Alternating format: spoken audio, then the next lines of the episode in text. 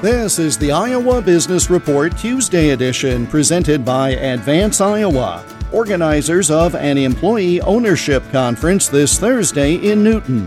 For more information or to register, go to advanceiowa.com.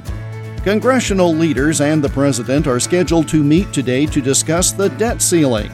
The House passed a bill on the topic, but Senate leadership says they won't consider the bill.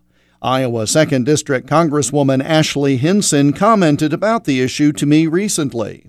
I would like to just remind everyone of past Joe Biden when he said there is no my way or the highway. It's encouraged to negotiate and come to the table. And those were his words when he was negotiating a debt ceiling increase years back. So he needs to come to the table. Both parties got us into this debt crisis. It's up to us to work together to fix it. And I hope he can put those politics aside and negotiate. So I think that's the message we've sent here in passing this as our opening argument here.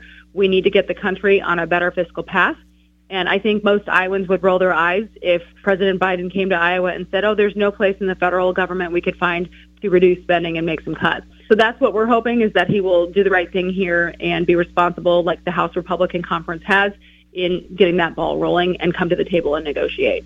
We have taken the first step to getting President Biden to come to the table. We have the House. Republicans control the House, but Democrats control the Senate and the White House.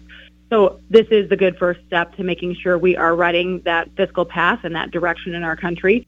Ashley Hinson is serving her second term in the U.S. Congress representing Northeast Iowa.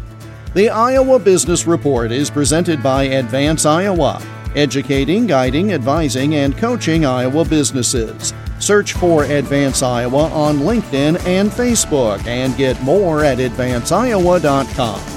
I'm Jeff Stein for the Iowa Business Report.